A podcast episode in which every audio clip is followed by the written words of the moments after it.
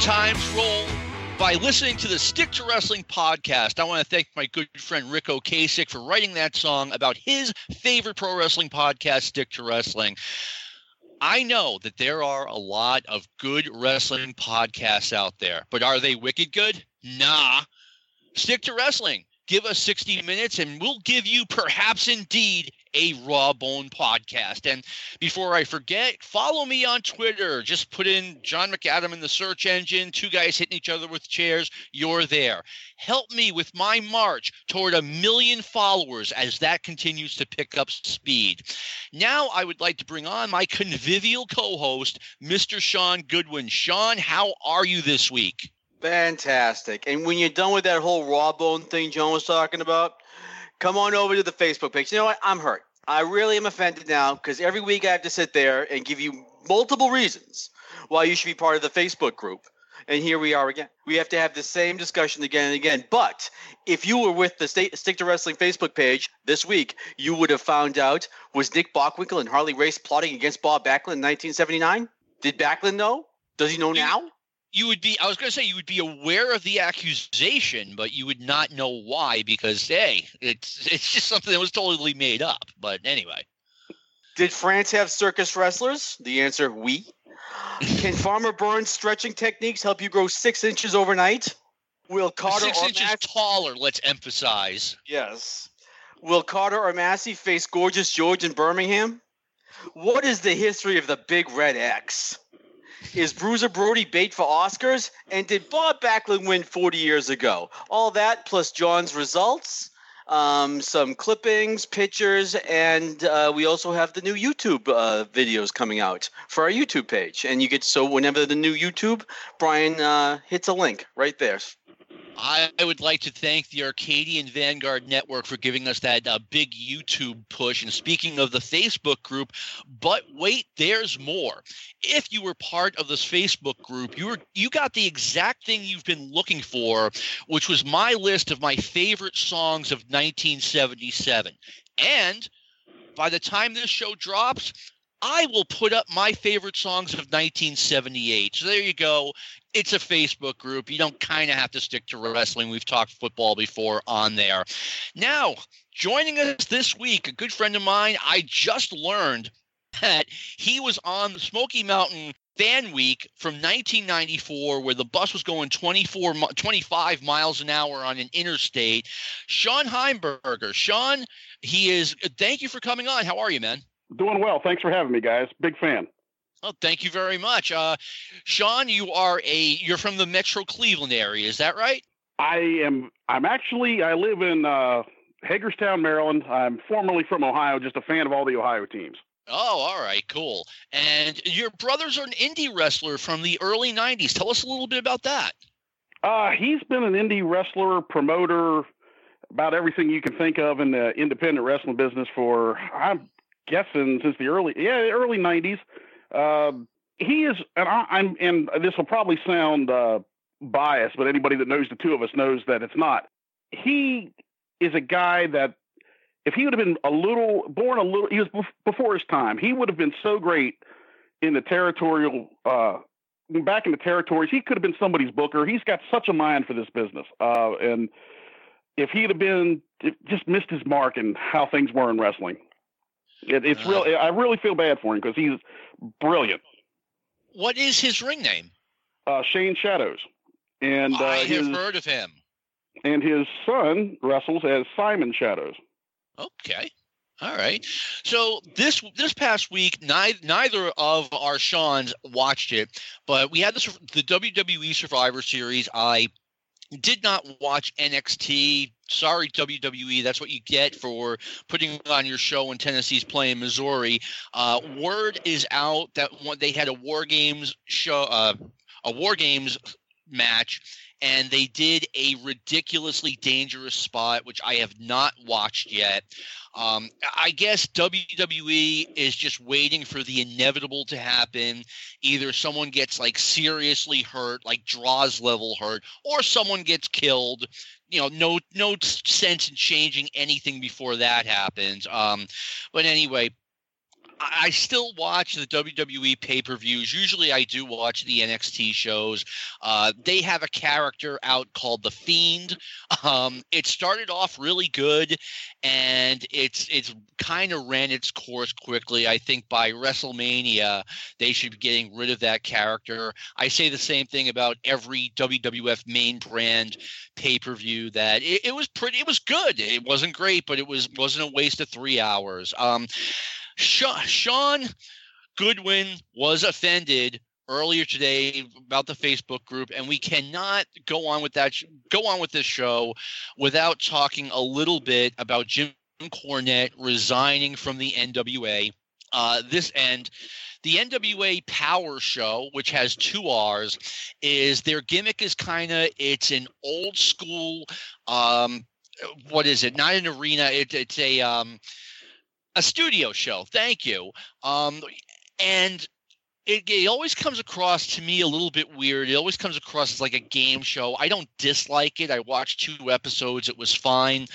The best part about the show, in my opinion, was Jim Cornette um, but it, I, I got through two shows. I just wasn't interested in anything uh, watching anymore, frankly, because I have WWE Network and there are hundreds of hours of a studio show that features Ric Flair and Dusty Rhodes and Jim Cornette himself and Arn Anderson, Barry Windham, etc and these are the guys I'm just I'm not going to stop being interested in. Um, but anyway, Jim Cornette eh, on this show, he attempted to describe the strength and courage of Trevor Murdoch, uh, Dickie's kid. Uh, during the episode, he said he's the only man I've ever known that can strap a bucket of fried chicken on his back and ride a motor scooter across Ethiopia. And I wish Jim had just said, like, ah, he's the only man I've ever known that can strap a bag of croissants on his back or some apple strudel, something without that connotation. Sean Shawn Heimberger, can I get your opinion on this? Well, eh, I've I've heard that's a line that stuck with me from the time he used it with Big Bubba Rogers. And yes, he used it multiple times with, the, with Big Bubba. And it's funny, but you're absolutely right. If he just changes what he puts on his back, it all goes away. Yeah. If he, it, that's all he has to do. Change the food item. Yeah, exactly. and and nobody has a problem with it. At least I wouldn't think so.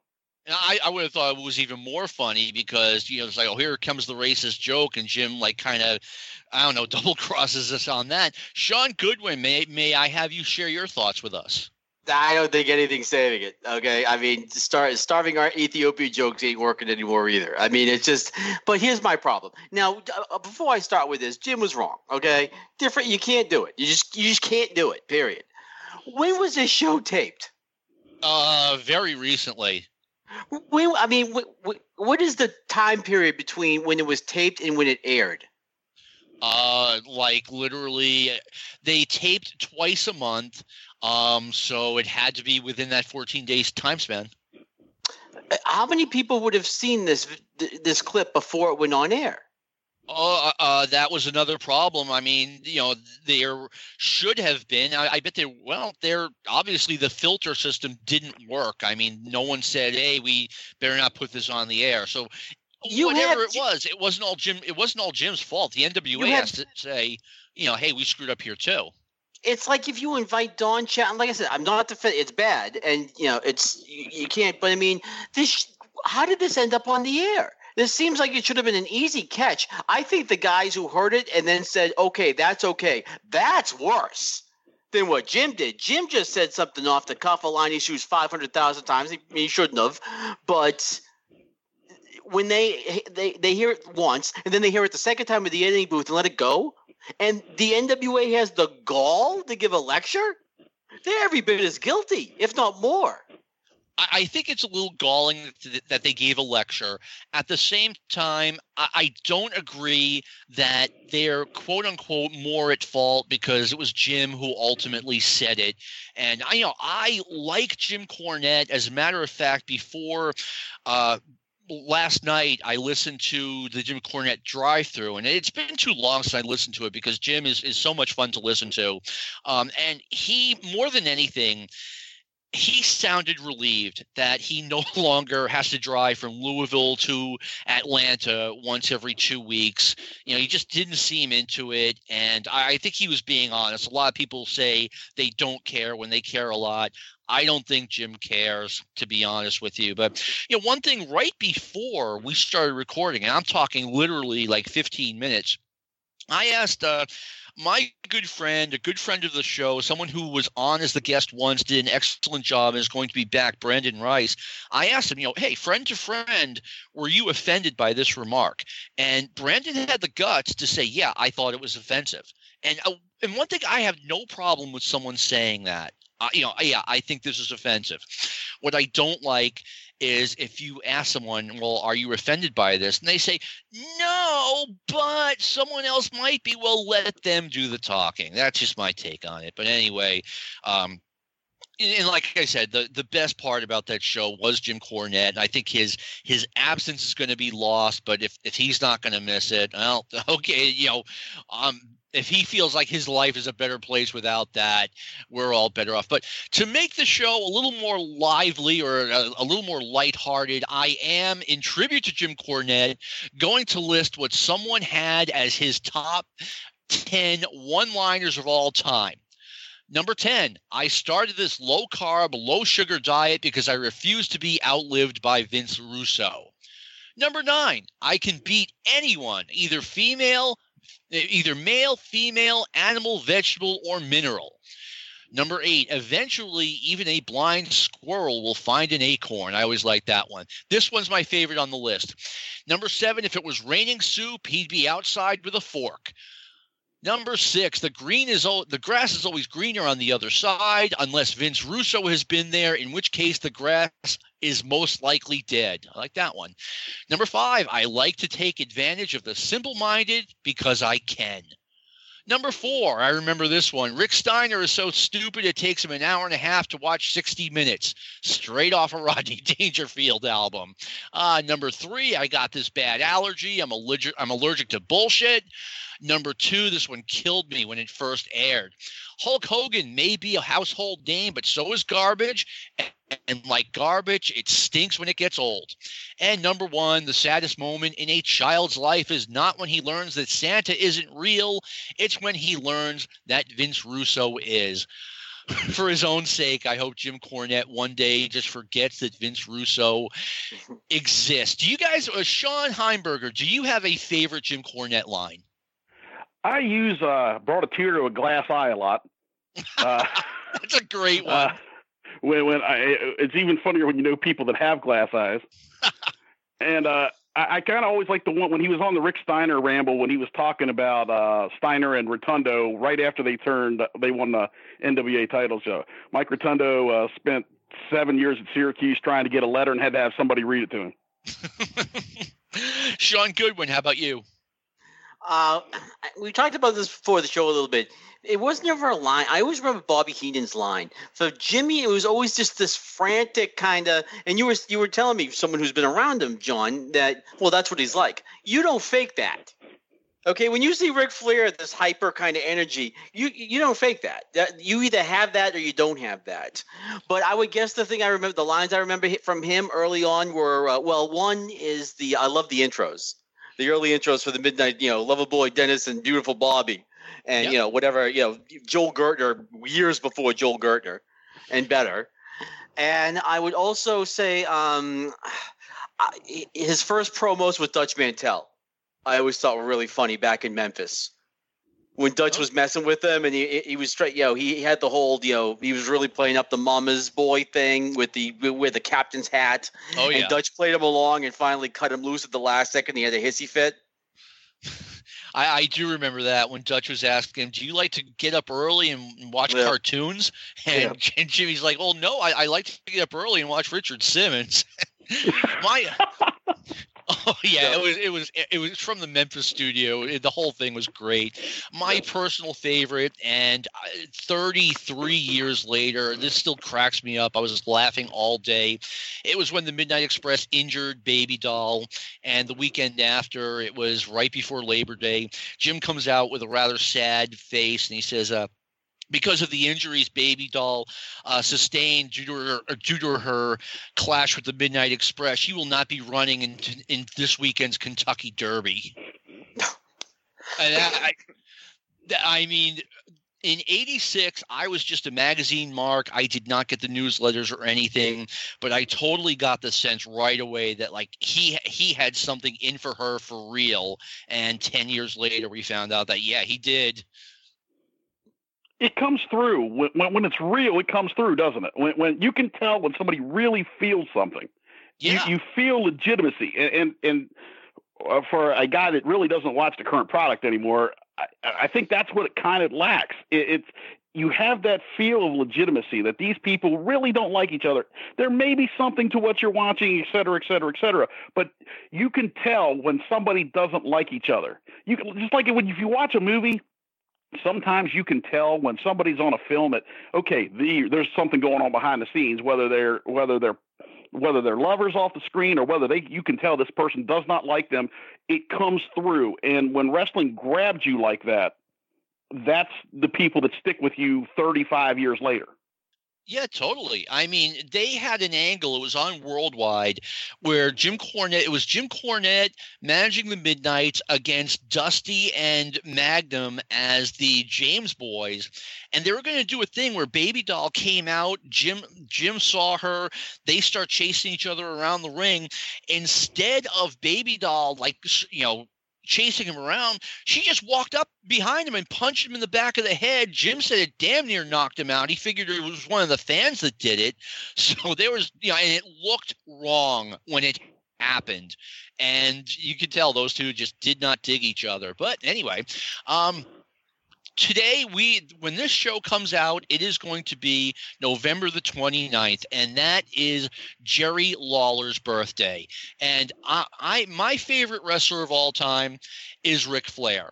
And then there's like a five way tie for second place. Um, Chris Jericho's in it, Jim Cornette and the Midnights are in it, Terry Funk's in it, and Jerry Lawler is definitely in it. He is an all-time great. I think if you cut his career in half, pre WWF and post WWF, you have two no questions asked Hall of Famers, and we're going to talk a little bit about Jerry Lawler. Sean, you're a big Jerry Lawler fan as well.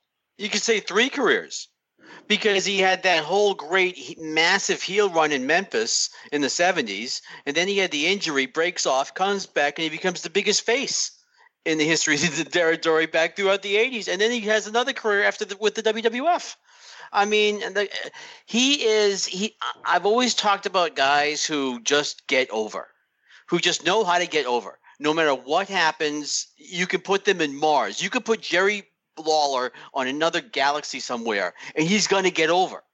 Because some guys are like that. I mean, uh, you had asked me you know, when we are talking about this show to put together a list of Lawler interviews, angles, and matches, and I couldn't do it. I couldn't come up. I couldn't isolate anything. So what I ended up doing instead was I just put together a timeline. I was joking earlier that you know I have four pages before the '70s, but um, for the um, for the '80s and just a timeline of things I just just kind of jumped out at me from the beginning. I was going to mention a couple, see what you guys thought. And yeah, I, I, like that idea. Uh, 1972 is the first time I've ever seen anything with Lawler. This was the the Kazana film where if you look up uh, Crazy Hillbilly on YouTube, you're going to get the Ron Wright speech where Ron and um, Big Jim has to screaming at each other. It was also from this show that you will find the team. If you find the full of the show, this is 72. I, I want to say December. And it's the Kazana show from Knoxville. And uh, this was also the first time I could think of Jerry being featured on a show that there's still video of. And it was him, Jim White, and Sam Bass. And they were having a whole thing with uh, Tommy Gilbert. Now, Bo has told us that the show was anarchy. Ron Fuller has said that the, the show you could not promote anything off the show because they were just flinging things out and just. But I keep thinking that one show was good. Why? Because 23 year old Jerry Lawler had it then. I mean, yeah, I I had that show on VHS like way back in the day, like early 1980s, and I couldn't believe how discombobulated, how chaotic everything was. Lawler held the thing together. Lawler was like the defining piece, and that's why that show. Like, if you took Lawler out of that show, it's probably terrible. But uh, he kind of bound. I mean, he's doing this at 23. This is stuff that veterans do. But even at 23, he had that kind of feeling for how, you know, in the ring, he still had some work to do. I was going to get to this later. He had a very different style in the 70s than you would see in the 80s. But as far as the promos and how he conducts himself, very early, you see Star, you see a guy who just had professional tendencies to the way he did things. He picked things up with shocking speed. He did. Shawn Heimberger, any thoughts on like very early Jerry Lawler that you could share with us? Well, I, ha- I have to admit, I, I don't. I'm not as familiar with early Lawler as you as you guys are. But uh, one thing that's fun about being an old wrestling fan today is you can watch this stuff on the fly.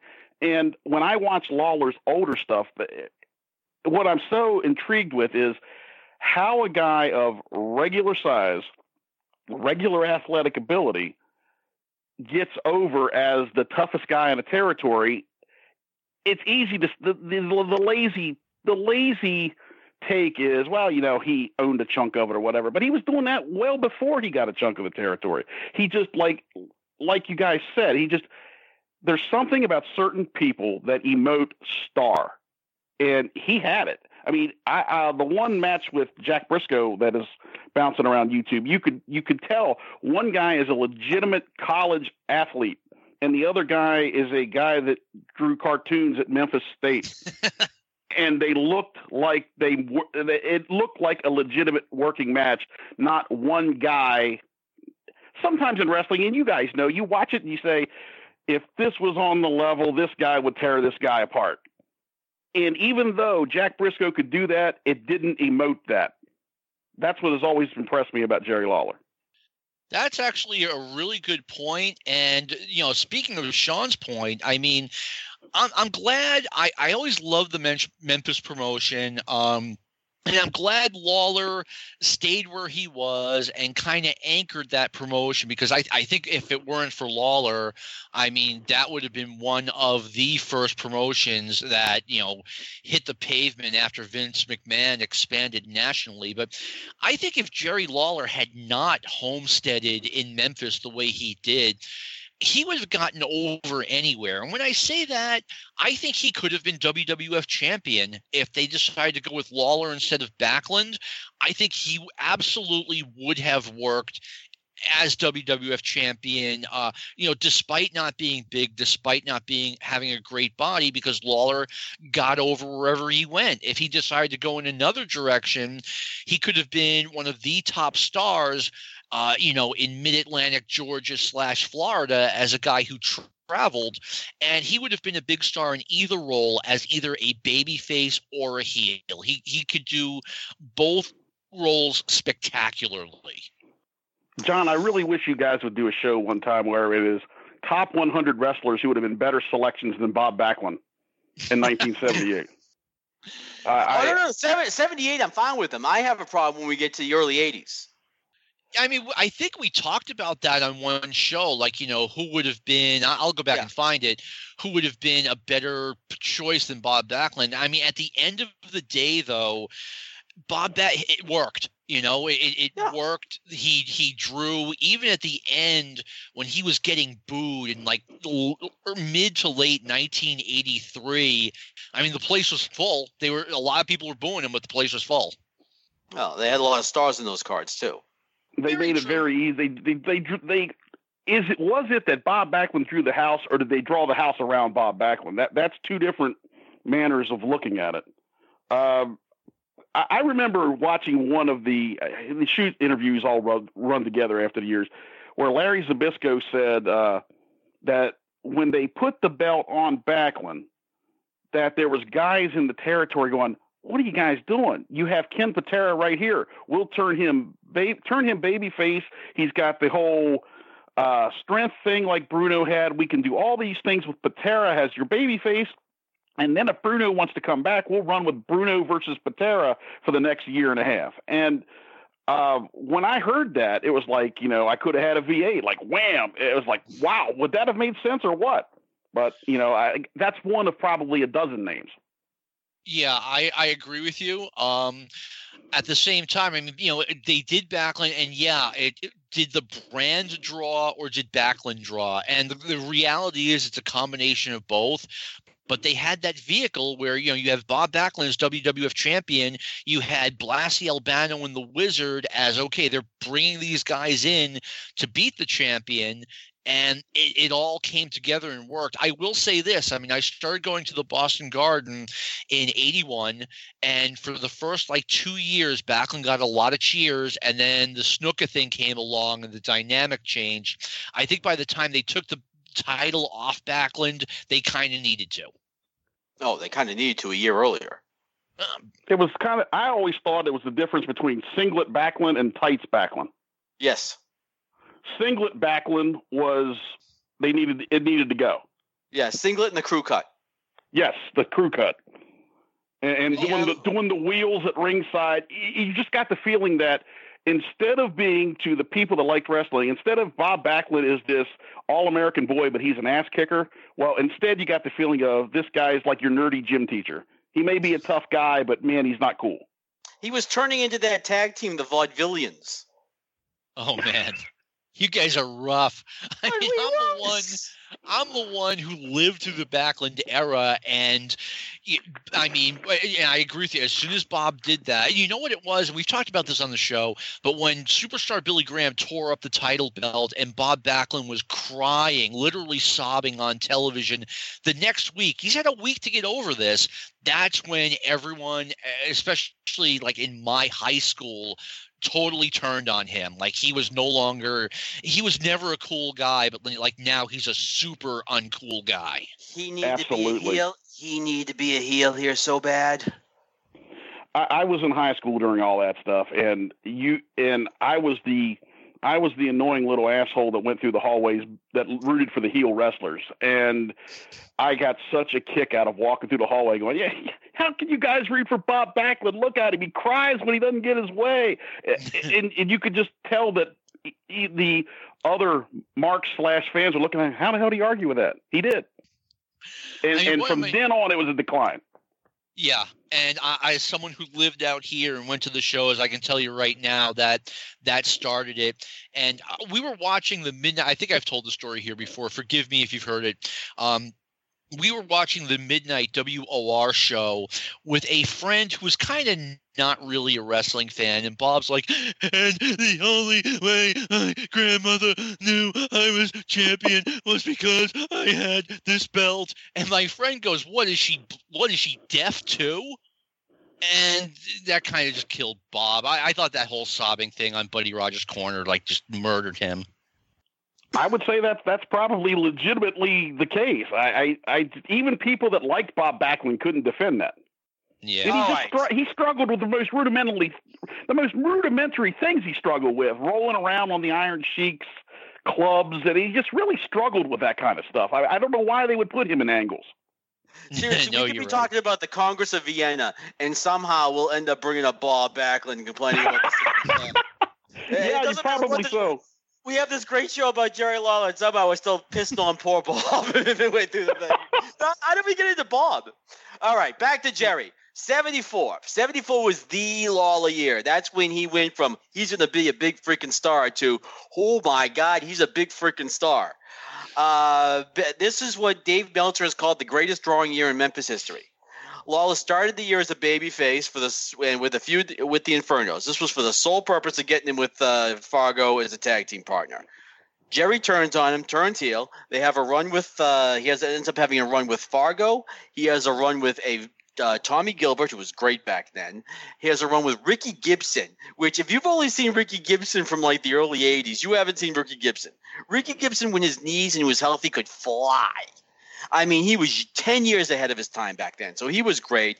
And then they also started the run to the title, which included matches against the Sheik, Bobo Brazil, Wrestling 2, Dick the Bruiser, Robert Fuller, Jerry Brisco, and then finally the title match with Jack. And then clearly Jerry had his way at the end and he has a series against the Mummy. the Mummy. So I, I, now, that was that was still, the big yeah that was the year that Lawler turned into a star. Okay, Lawler was still a heel when he wrestled Jack Brisco. Am I correct? Yes. Okay. Now that's that's to me that's wrestling 101. They knew I, I, I they had to have known that Lawler was going to be their number one baby face, the guy who took over for Jackie Fargo. But in order to have I think for the most part, there are exceptions. If you have a guy like Lawler, if he's going to be your top baby face, you have to start him off as the top heel and make people want to see the turn. Shawn Heimberger, please weigh in.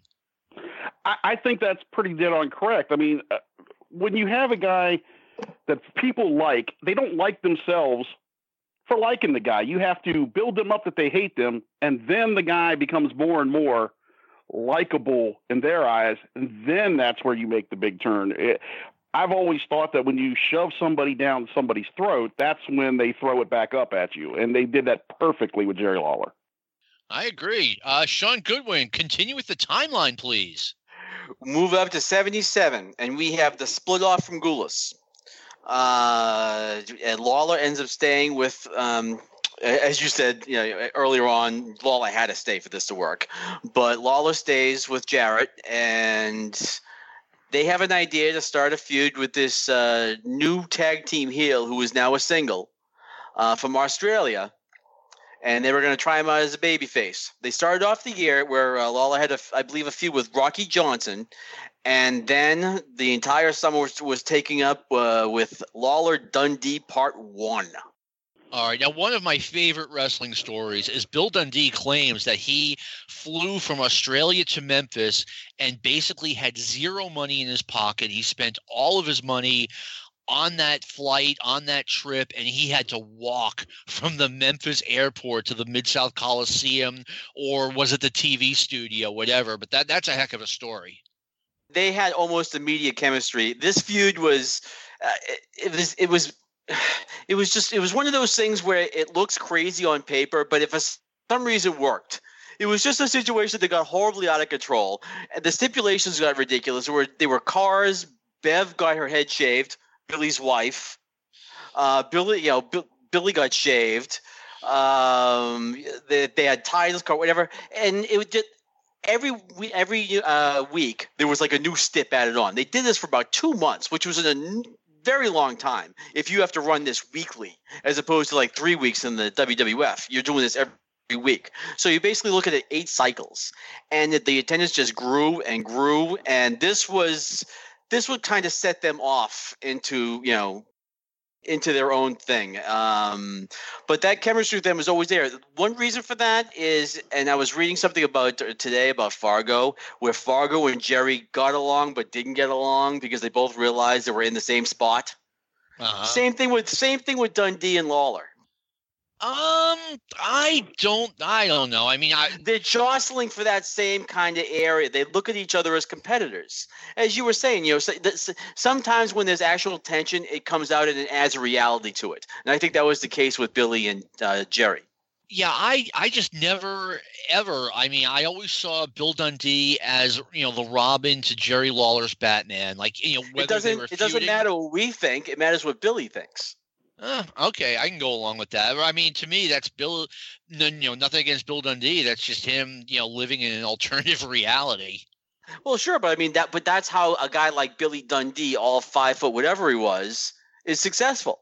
Very because true. that that's how he looks at things. I just saw them on a you know that Jerry Lawler uh, internet video thing he has from his restaurant, and he has Billy on, and you still felt it. Bill, Billy's looking at the glass. He's like, "That's great. I have to have a cup with your face on it." looking at Lawler, and they're just like riding. And Jerry's like, "Damn." But it's still, even now, it's still there. As Sean was saying, it, this realism is what I don't feel today, but what was there back then, especially in Memphis. Yeah, I I mean, and here and here they are. I think they are both. I'm pretty sure they're both in their 70s and they're still at it. So that says something. Sean Goodwin, uh, tell tell us tell us the audience a little bit about Jerry Lawler's initial babyface turn. Well, I mean, okay, the first there was a couple minor ones before just to kind of set things up. Um, but I think the first time he he was a major babyface was uh, I want to say it was seventy five. it was kind of after he had the long string, and even though he was the heel, it was still kind of cool seeing your guy because, as will be said in Memphis, he was the home team. There was yeah. no NFL team, so seeing him kind of be so they they kind of turned him face a little bit in '75. Um, and then are you referring to the Valiant run? Um, I believe so. That was like mm, late 77, early 78 when Jimmy Valiant broke the bottle over his head. Yep. Yeah, two things happened in this era. One was, and another thing I wanted to bring up from this era too. One was uh, that Jerry retired to pursue his music career. I just say it. Yeah. And um, this, but as Jerry Jarrett says, this was he needed an opportunity to get somebody to get Lawler out of there to get somebody else over, and the guy they were bringing over was King, uh, King James, who took to Memphis almost immediately, and he remained huge for the entire time he was there. Okay, so what what was the? Do you know specifically what the angle was where they they turned Lawler? Uh, where they turned him face, I don't remember what the angle was exactly when they turned him face. Uh, I, I think, but it was one of those things where it, it, it, it was like Dusty Rhodes in '74. He'd had so many big wins that year that he was kind of he was he almost had to turn him because again he was kind of defending his territory by having Brisco and all these guys come in. Um, but the first time they really kind of t- was when they, as you said, when they smashed the bottle over his head. Yeah, that uh, was the first when they. It, it, didn't feel like they were turning him a babyface to just to switch things up, but they were turning him babyface to see how this is going to work for long term. Yeah, if I recall correctly, and um, Bo James will correct us on the Facebook mm. page from totally wrong. Uh, Jerry Lawler was wrestling Harley Race. Jerry had kind of become a tweener, certainly the hometown favorite against the NWA champion. And towards the end of the match, Jimmy Valiant uh, hit the ring and broke a Coke bottle over Lawler's head, which is pretty severe in real life. And uh, down goes Lawler, and we had we now have a natural babyface Lawler versus Valiant the heel matchup. And another feud we have later on this year, and I want to bring this about the different wrestling style with Lawler, is with Joe LeDuc. And it was in 78 that Lawler had as crazy a bump as you're going to see in 1970s wrestling, which is almost reminiscent of something you'd see today. And that's the one where Joe LeDuc pressed Lawler over his head at uh, the Mid South Coliseum and heaved him out to the floor. Jerry crashed through a table, ended up breaking part of his leg. And Jerry would do these crazy bumps back then. And until he got later, until a little bit later on, where he started to be a little bit smarter and kind of learning how to do, you know, less is more. Shawn Heimberger, you had to have seen that bump. Any thoughts? I did. I did. And, and that was the stuff that I that that Lawler is almost underrated for. It's like everyone's I shouldn't say everyone. People remember more of the the the quick witted the quick witted and the quips and being in the ring and and against the which we'll get to shortly. I'm sure that the Andy Kaufmans and the the goofy character wrestlers. What they don't remember was was just before that run was when he was taken like uh, I don't know if I've ever I've, I've seen it once where he was at, like at a high school gym or someplace and took a bump like from the top of uh, uh, of the bleachers and just rolled all the way down the steps. I mean that, that that's crazy stuff. I mean one bad. I mean think of all the people that fall down steps in real life and break their neck.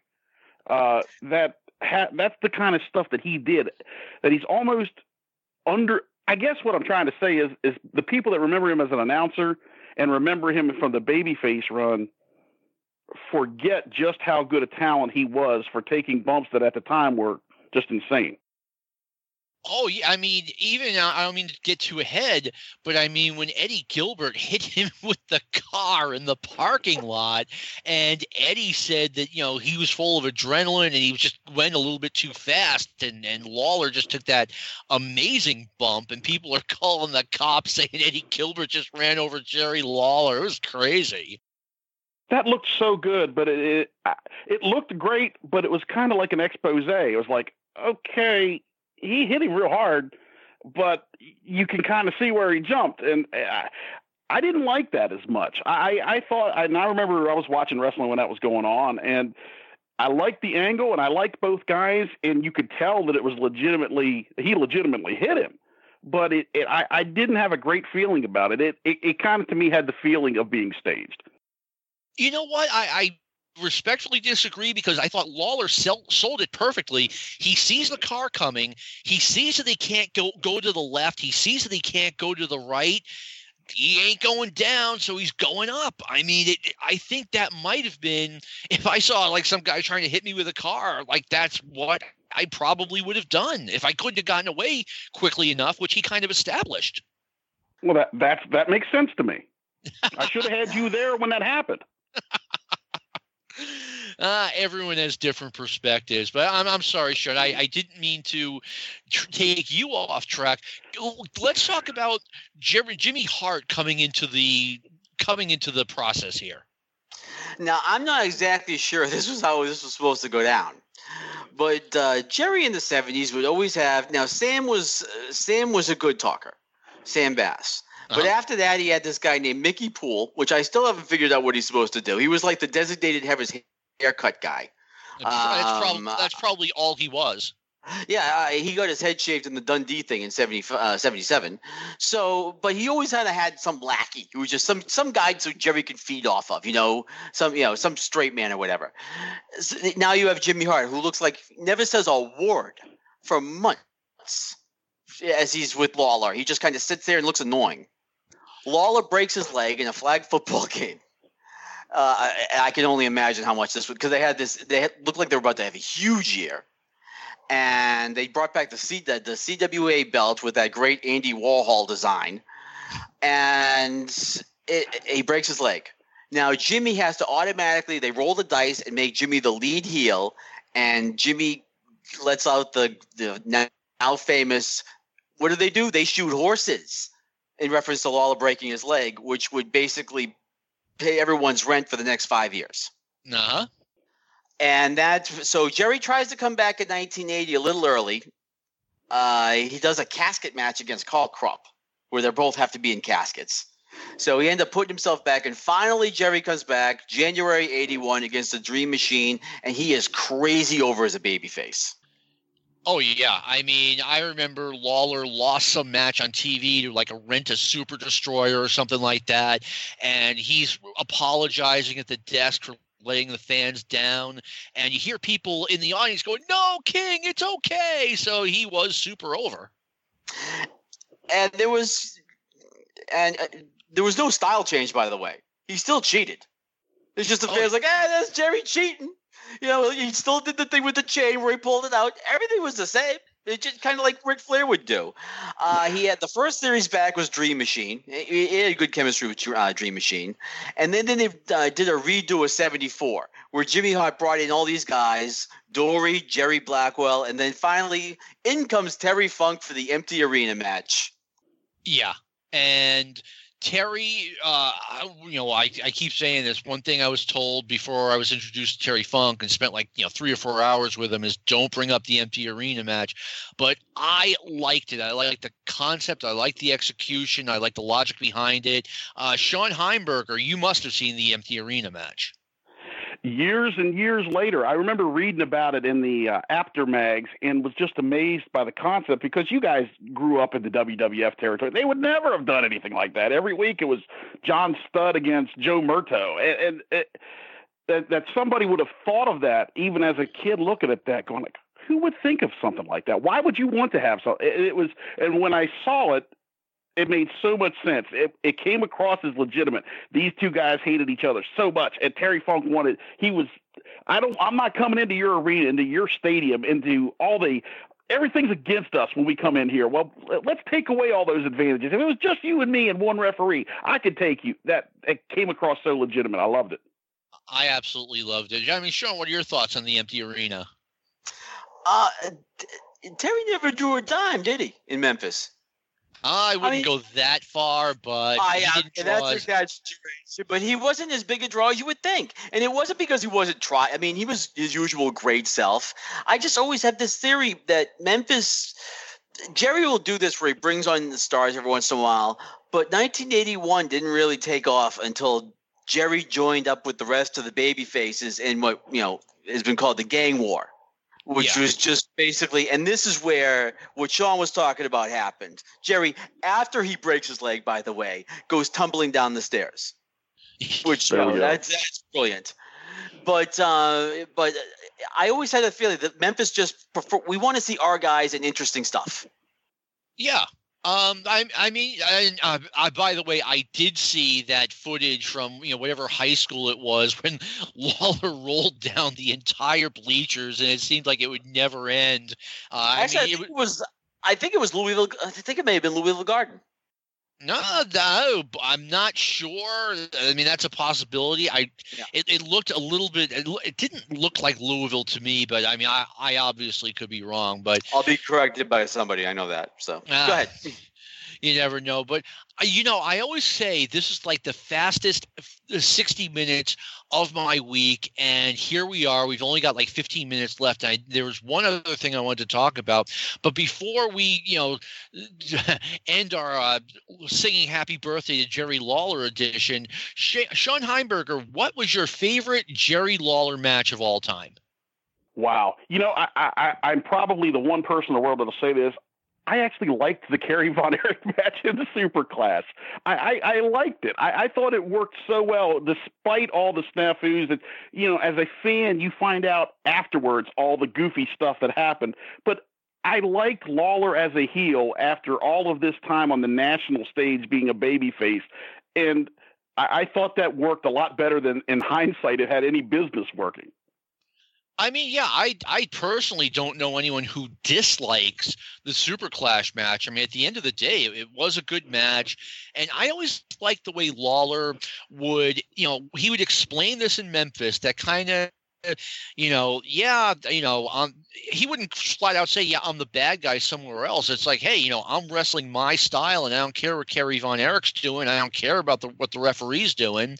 And so he he would do heelish things in Chicago that he could explain away in a babyface ma- manner on the Saturday morning show in Memphis my understanding is that's not dissimilar to what the Funk Brothers used to do in Amarillo when cable first started to get there, and the magazines started to come out about they were heels everywhere, and they would explain to the Amarillo audience, ah, you know, we are what we are. It's not our fault that these people don't understand West Texas people that that they're that they don't get who we are. So that's how they were able to stay baby faces in their territory without changing what they did. That and that is so perfect because you know that's obviously West Texas is a rather secular secular uh, part of our part of our country and especially back in 1979 1980 sean what was your favorite jerry lawler match of all time? Uh, uh i can't pick between two. I'd say either the texas death match with the bill and buddy show and oh, that's great. Uh, and uh, Dutch. I, I, I, like the because if you looked at an old, if you look how an old time bare knuckle match, which is what a Texas Death match is based on, is basically uh-huh. an old bare knuckle match. That is how they used to be. Where you you know they because it's got the thirty three falls, and part of it was because they were taking intentional falls for rest. Well, that's how they used to do it. I mean, yeah. that was realistic. So I, I like that, and I would say probably one of the Lawler Bockwinkel matches. They're just amazing. They just they would come week in week out and have everyone convinced that this is the week that Jerry's going to beat Bockwinkel for the title. I know it hasn't happened the first 270 times, but this week, and they did it over and over again. It is amazing.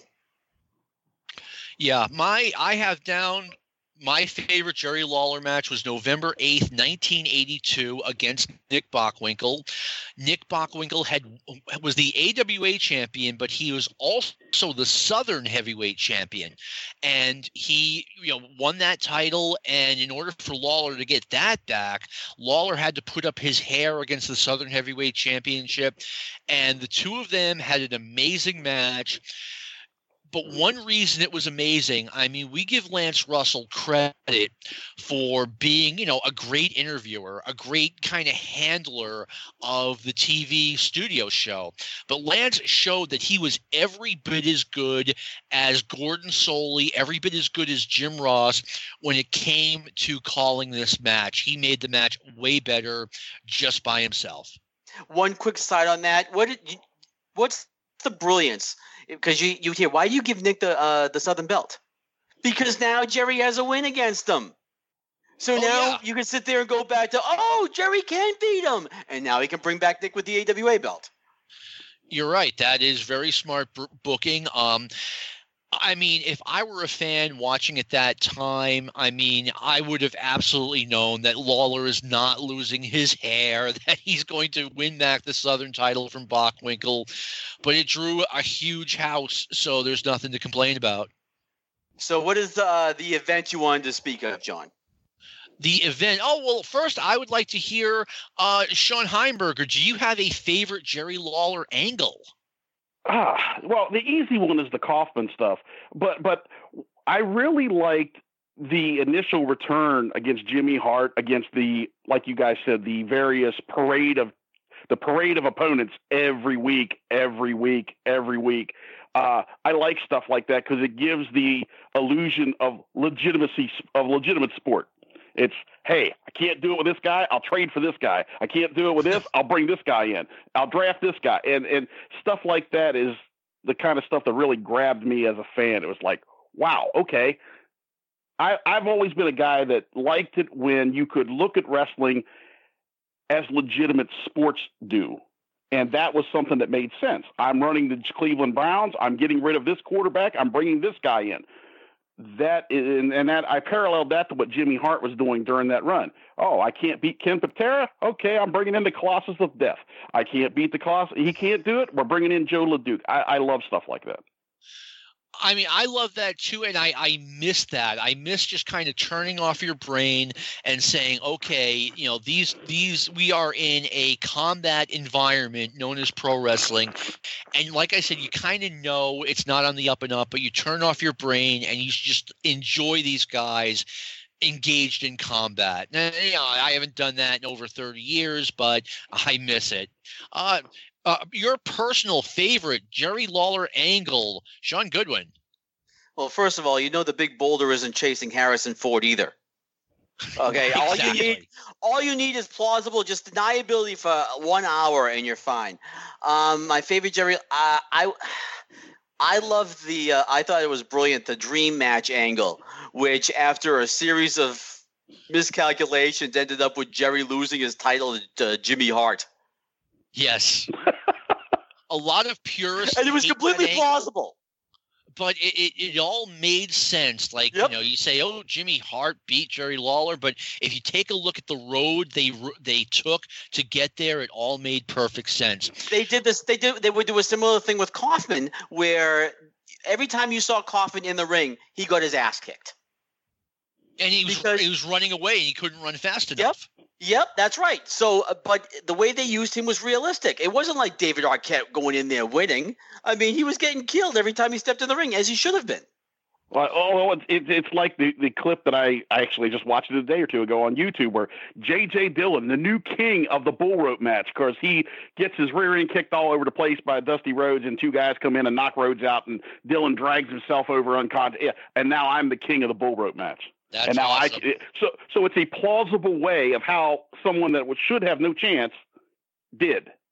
Yeah, and, it, it it protected the sport, it protected the baby face, and it made the fans hate this Weasley manager even more. I mean, how dare J.J. Dillon claim that he's the king of the bull rope match after winning the match in that manner?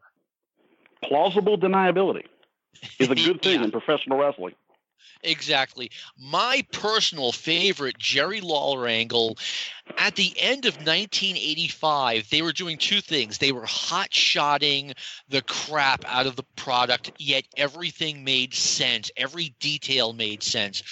D- Bill Dundee was the Southern Heavyweight Champion and Ric Flair was coming to town to defend the NWA title, and Bill Dun and, and, whoever was the Southern Heavyweight Champion was getting the shot. No one else was getting it.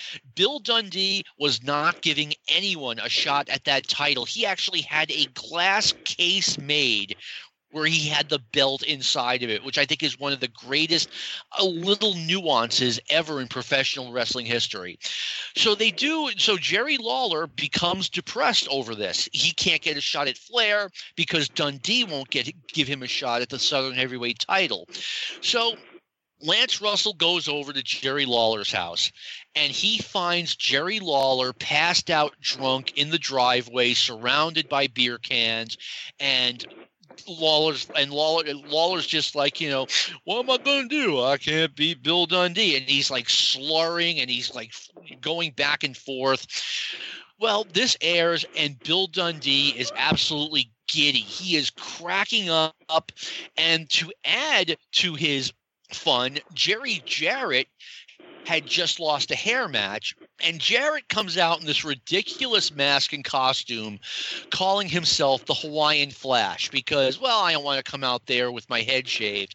And Dundee, Dundee is just beyond happy. And when Hawaiian Flash asks for a title shot. Dundee just laughs and said, I'm in a good mood, brother. I'll give you a title match. And then when it's match time, you'll never guess who's in the Hawaiian Flash outfit and under the Hawaiian Flash mask. If you guessed Jerry Lawler, who Bill Dundee thought he got rid of, he thought he had just sent Jerry Lawler on a lifelong drunken bender, and he was wrong. And I, I absolutely loved that angle. That makes me want to look that up as we speak yeah, they had a, a great 1985, especially towards the end of it. Um, so anyway, there's one more thing I want to talk about. Um, Shawn Heimberger, you had mentioned that one of the all-time angles that never gets discussed, you just wanted to bring up uh, as part of this show. The floor is yours, sir. I've always wondered because when I was a kid growing up in WWF territory, they angles were a rare thing. You know, one, two, maybe three a year if you were lucky. And they did one from, I believe it was Allentown, but it could have been Hamburg. I, am not great at keeping which one's which straight. Where Greg Valentine suplexed Pedro Morales as Vince on the hardwood floor, and yes. and and Morales sells it in like he has been, you know, shot from with a high powered rifle from above and Valentine stomps off, and they wrestled a few times around the horn, but they never really pushed it on television. Like it's it wasn't like the McMahon territory at that time to have an angle like that and not give it the big push. It it, I, it it never made sense to me, and I still haven't got an answer for it. Perhaps you guys can can enlighten me. I just it's like the angle that they put on there and never went anywhere with it. I mean, they wrestled. I mean, Morales defended the Intercontinental title against Valentine around the horn, but it didn't make sense to me why they did an angle with these two when normally they don't do angles like that and then just dropped it. Well, let me ask you this: like, where, where, like, where did you grow up seeing this? Because it might have been, you know, different town. Like Baltimore was uh, in a lot of ways like a different town than Boston. Well, well, for here, you see, I, am in Hagerstown, and we are an hour from Baltimore and an hour from Washington. So we would get All Star Wrestling on WDCA TV out of Washington, and we would get Championship Wrestling out of Channel 45 WBFF out of Baltimore. So we would get both shows living here that other people would just get the, the, the Washington show or the Baltimore show, and they wrestled at the Cap Center, and I believe they wrestled at the Baltimore Civic Center, but it wasn't like a really big pushed feud the way you would think. And like when Pat Patterson was hit by Mosca, it was all over the place this wasn't like that. It was like, okay, this happened on TV and they're going to wrestle, but we're not going to push it on television. We're not going to really mention it all that much. It was like, okay, they're wrestling, he's defending it, and that's that. All right, because I, I do have your answer because I got both the Boston and New York shows. Um, somehow this all started when Morales and Valentine got into it on TV. They got into a match and it went outside the ring, and and Valentine uh, did a rear suplex on the hardwood floor to Pedro Morales. And you're right, Morales sold it, you know, sold it like he was having a seizure, literally. And in Bo- both Boston and New York, they did sell it as a major injury angle. I remember Pedro coming on TV and Vince is like, you know, Pedro, how's your back? And Pedro's like, you know, my my back is really hurt. It it's hard for me to drive my car. My back is so messed up. But I'm gonna get into the ring with Greg Valentine anyway. And they did the feud, uh, both in New York and Boston.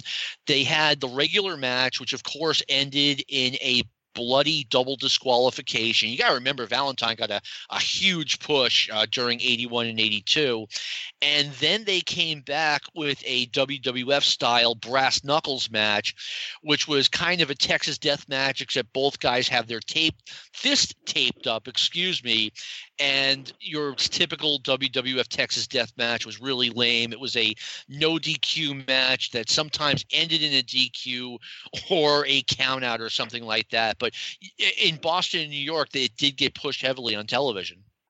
I just, I, I, I perhaps it's an old man's memory. I just never remembered them making that big a deal of it after that. I mean, I, I know they ran the Cap Center with it and they ran the Baltimore Civic Center with it, although I don't remember it was probably the co-feature to a Backlund title defense of whomever at the time.